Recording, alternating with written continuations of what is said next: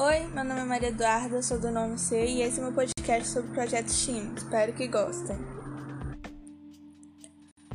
Bom, vou começar falando da mineração, já foi abordada em diversas aulas, traz diversas consequências, principalmente socialmente e ambientalmente falando.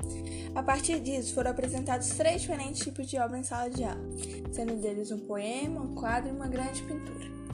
Dá para perceber que ambos os três elementos abordam como tema principal essa mineração e mais aprofundadamente essas suas consequências.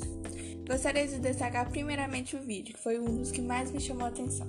Ele mostra como um grupo de pessoas criou uma homenagem para as pessoas mortas pela tragédia ocorrida em Brumadinho. Foi feito através de uma recriação do quadro Exercílio do Amaral chamado Operadores.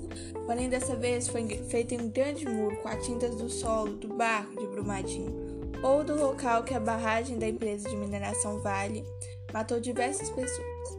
Segundamente, eu gostaria de falar da pintura do poema, que aborda mais a parte ambiental das consequências da mineração e de outros tipos de exploração.